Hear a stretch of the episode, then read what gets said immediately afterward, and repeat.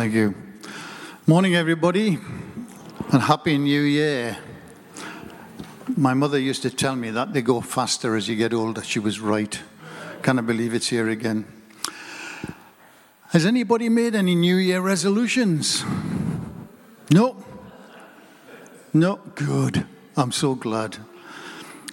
I think I used to, yeah, many years ago, but I don't. I, I, I think now, why do people do that?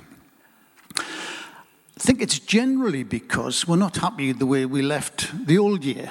We want to see some change in our lives, you know.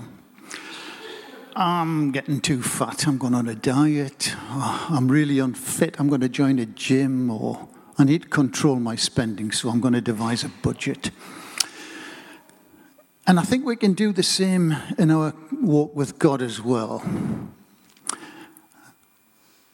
It's easy for us to focus on doing instead of being.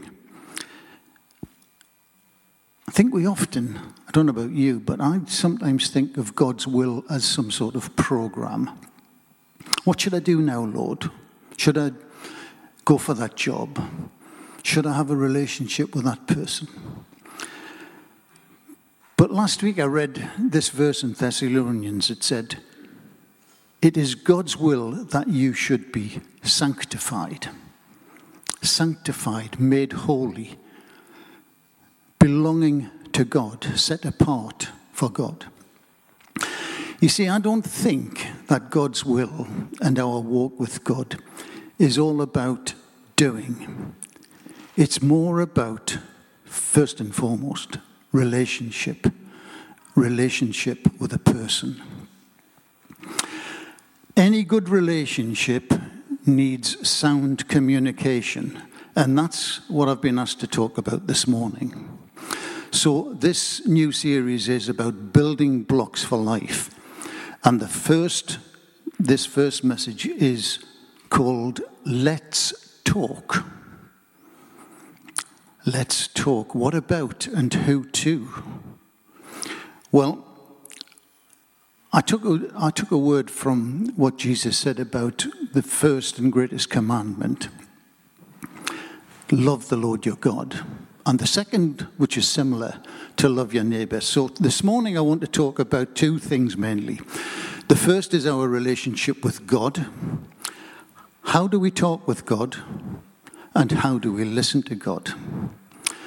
And then I want to talk about our relationship with our neighbours, our non Christian neighbours, but I guess mainly about our fellow brothers and sisters in Christ.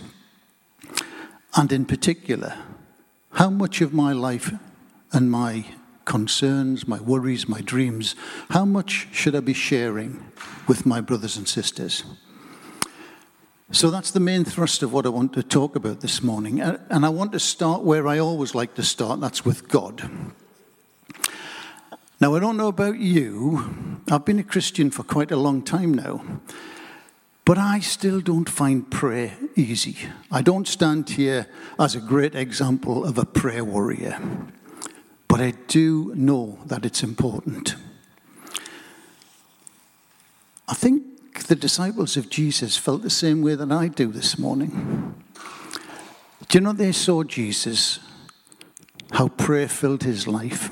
He prayed with them, he prayed alone, he prayed while he walked, but he also set specific times aside for prayer.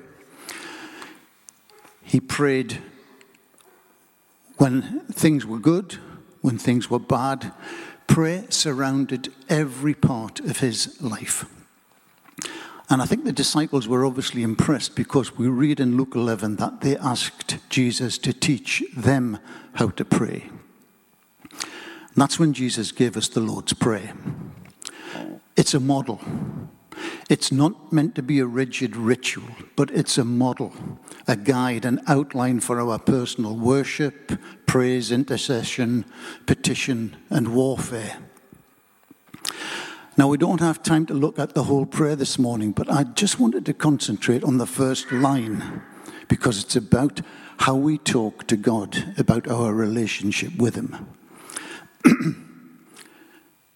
Prayer was the most intimate part of Jesus' life, and I believe God wants that to be our uh, wants each of us to have that intimacy with Him.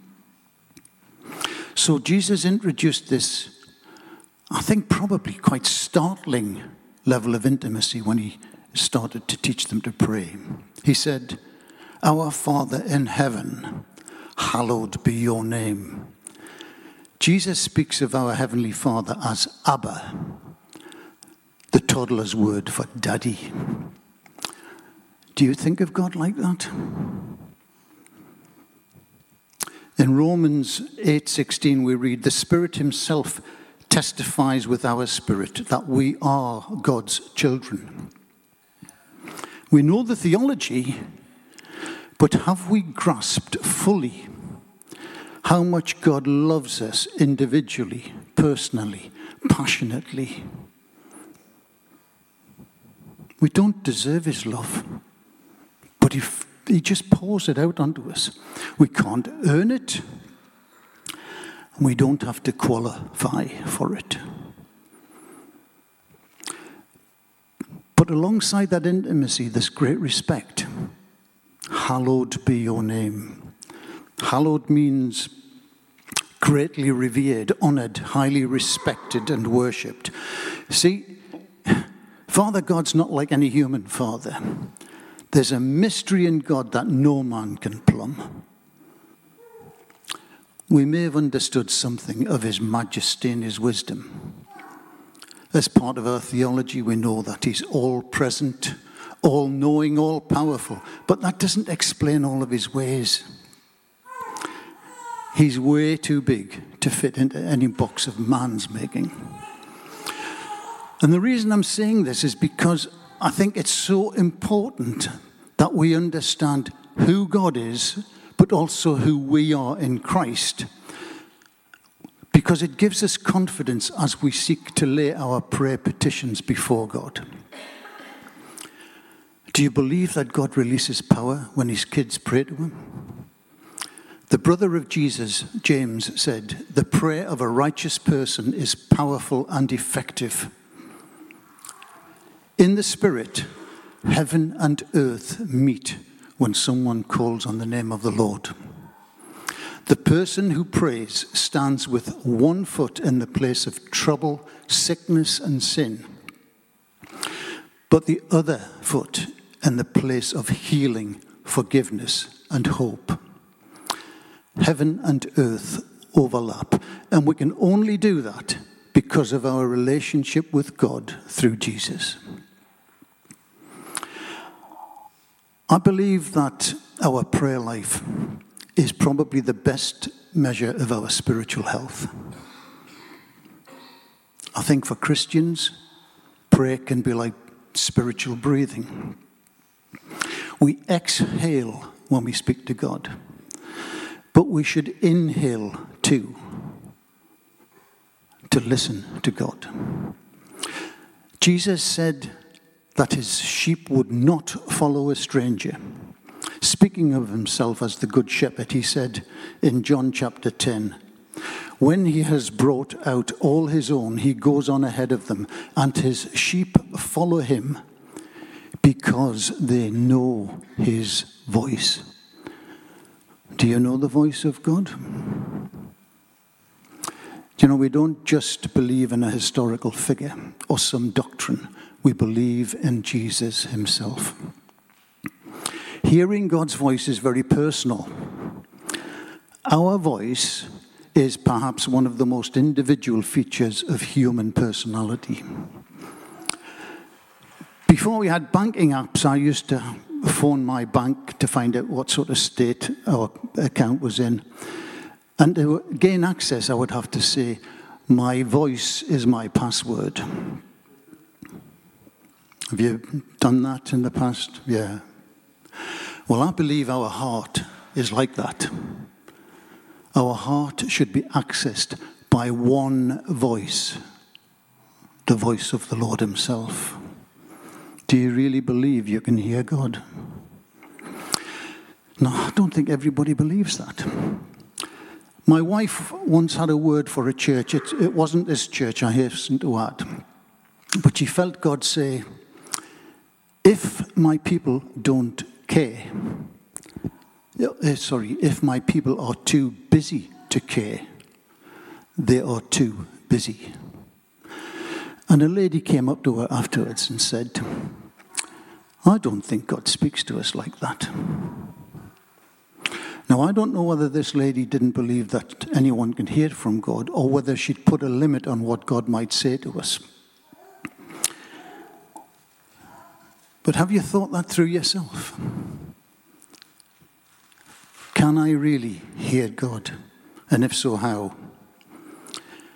Jesus said that our continuing relationship with Him would be through the Holy Spirit. In John chapter 14, we read, All this I have spoken while still with you, but the advocate, the Holy Spirit, whom the Father will send in my name, will teach you all things and will remind you of everything I have said to you. And in John 16, I have much more to say to you, more than you can now bear. But when He, the Spirit of truth, comes, He will guide you into all the truth. He will not speak on His own, He will speak only what He hears, and He will tell you what is yet to come. I listen to God mainly when I read and study and meditate on Scripture. Not exclusively, but that's my main way of hearing God. I find the combination of God's Spirit and God's Word very powerful. I think it was Derek Prince once said, if we want to be rightly related to Jesus, we must have a right relationship with the Bible. Occasionally, the Spirit will guide me in perhaps a little more dramatic a way, but usually He works with a gentle nudge or a whisper for me. I talk to him regularly during the day. Sometimes I'll just sit or lie down and imagine Jesus sitting next to me and enjoy his presence. And you know, the longer I go on, the more I think that that's what prayer is most important for. It's our union and our relationship with God. You see, ultimately, I believe our relationship with God is reflected in our relationship with each other. Do you think that's true? We often refer to the book of Acts when we think of church life, what a wonderful church life is. We see a rhythm of life in the early church where Christians gathered in homes together they ate together, they instructed one another, they studied, they prayed together, and they shared spiritual gifts. Their lives overflowed with a warm, spontaneous Christian witness. And they impressed a cynical and unbelieving world with what they saw. Two things they had. One was kerygma, Greek word kerygma, meaning the proclamation proclamation of the gospel message. And the other was koinonia, their warm fellowship. Together, that became powerful and effective. People could easily shrug off the proclamation as just another message, many, one of many. But they found it much more difficult to reject the evidence of koinonia.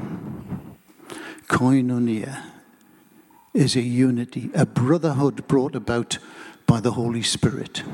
It cements people to Jesus and it cements God's people to each other. It was the concern that these early Christians had for each other, the way they shared their lives as the huge family of God, that led other people to envy and desire this experience. It prompted that much quoted remark of a, he, a pagan writer how these Christians love each other. But you know, as the number of churches increased, particularly across Asia Minor, some individuals and groups began to define themselves in terms of status rather than behavior. Jewish Christians richer Christians, more well educated Christians, Roman citizens, each group looking down on the other. Like some present day churches, thank God not this one, they concentrated their witness on their proclamation. But excluding true New Testament koinonia does two things simultaneously. It removes the major safeguard to the health of the church from within, and it greatly weakens its effective witness before the world outside the church. Sound preaching and good, good music might bring people into church, but it's relationships that nurture that keep people coming back. We all need friends. Proverbs 18:24 says, "A man who has friends must himself be friendly."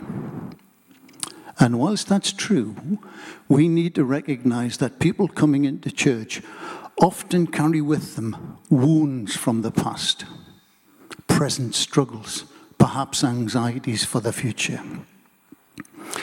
What people really want to know is Will you love me just as I am, despite my problems.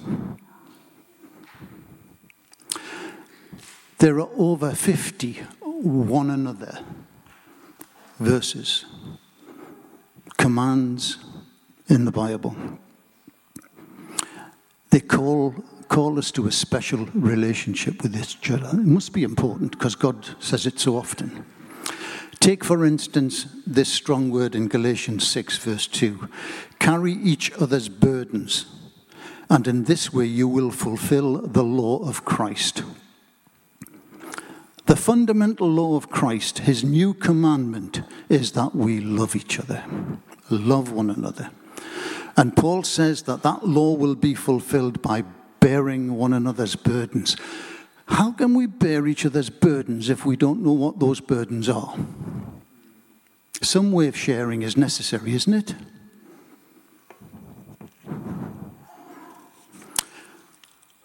But how much of my burdens should I should I share with people? How much of my dreams and worries should I share with people? It's easy to hide hide them away, you know. Koinonia calls for honesty and openness between fellow Christians, a mutual recognition that it's neither abnormal nor unspiritual to have problems in our everyday lives. Now, we may be reluctant to tell each other what those problems are because we might fear rejection if we're too honest. But you know those facades that say, oh, everything's all right when everything is anything but all right? Those facades need to fall. Of course, we need some wisdom on what to share and who to share it with. Certain things, very personal, intimate things, should only be shared privately among two or three very trustworthy individuals who probably have mature insights. But the important thing is that no Christian should have to bear a heavy burden alone.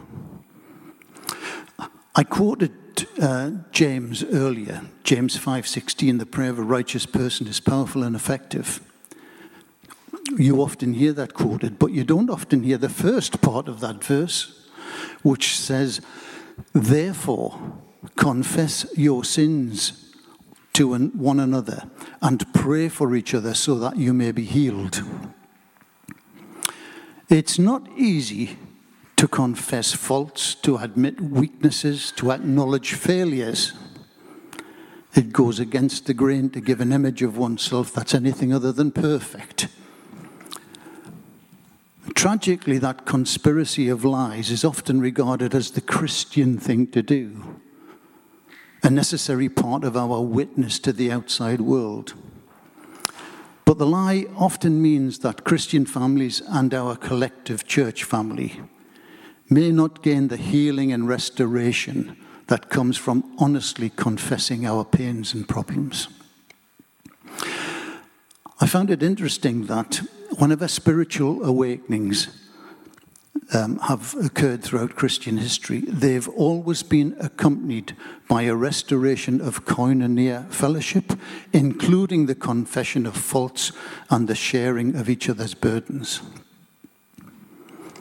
Ephesians 4:15 says we build and edify each other in the body of Christ by speaking the truth in love. But in the Greek, the word speaking isn't there. More literally, it says truthing in love. It's not talking about speaking truth, it's about demonstrating truth in love in every aspect of our existence. And I think this is part of the ministry of washing each other's feet. Remember in John 13, Jesus says, Now that I, your Lord and teacher, have washed your feet, you also should wash one another's feet. I've set you an example that you should do as I have done for you. Do you know we can never do that foot washing unless we take the place of a servant, just as Jesus did? And it helps when you bring the right temperature of water with you. You know, if, if you're a bit upset or even angry within yourself and you offer to wash somebody's feet, that can be quite damaging. Or maybe you bring icy cold water. You know, I've, I've, heard, I've heard people um, trying to help by quoting all sorts of cliched scriptural verses, you know, platitudes that sounded so judgmental. That can't be helpful. There's a difference between theology and the man who is taught by the Spirit. Theology can be clear and right, but it can be all in the head. Something else is needed compassion. It's compassion that provides that pleasingly warm water that makes foot washing acceptable and pleasurable. It's the compassion of Jesus. His sympathy, his identification with hurting people that would make them open their hearts to him. You see, unless people can see that we have been changed, each of us, that what we preach has made a difference to us, that we speak out of experience of having been altered by the truth that we believe. We'll never do anything to help somebody else who is in a hurting place. But what's going to help me to do this? That sounds, whoa. That's easy to say, but it's not easy to do. Periodically, I used to try and get my spiritual life together, you know. I'm going to pray more often. I'm going to read more chapters of the Bible each day. I'm going to try some other spiritual discipline. In the end, they were all just like New Year resolutions. The question that I felt when I was preparing this, the question that was hovering over me, and I trust it'll hover you, over you, at, the, at this time of year is on what basis am I going to live in this new year? Will it be on the old basis of it all depends on me, do it yourself goodness before God? Trying my best to please God, meaning it with all of my heart, but never realizing that all of my own righteous efforts are but filthy rags before God?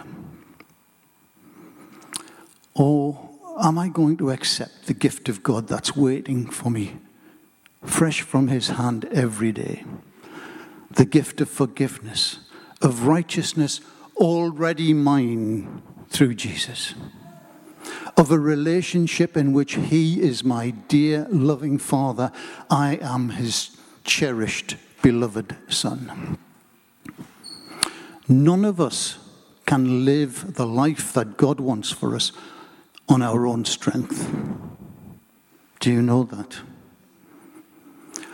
For koinonia to flourish in our fellowship, in any fellowship, we need to follow Paul's advice to young Timothy.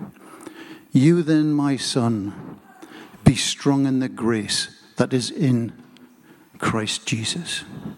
Think we need to learn to say every day, I can't do this. I can't live up to this demand. You've asked me to do too much. But I know that He can, and therefore I can. Base your actions on the expectation that God is in you, that He will enable you to do what you otherwise could not do. I think this is authentic, faith infused Christianity that we need to persevere in. I'm looking for Adam. I'll, I'll accept you, David. Yeah.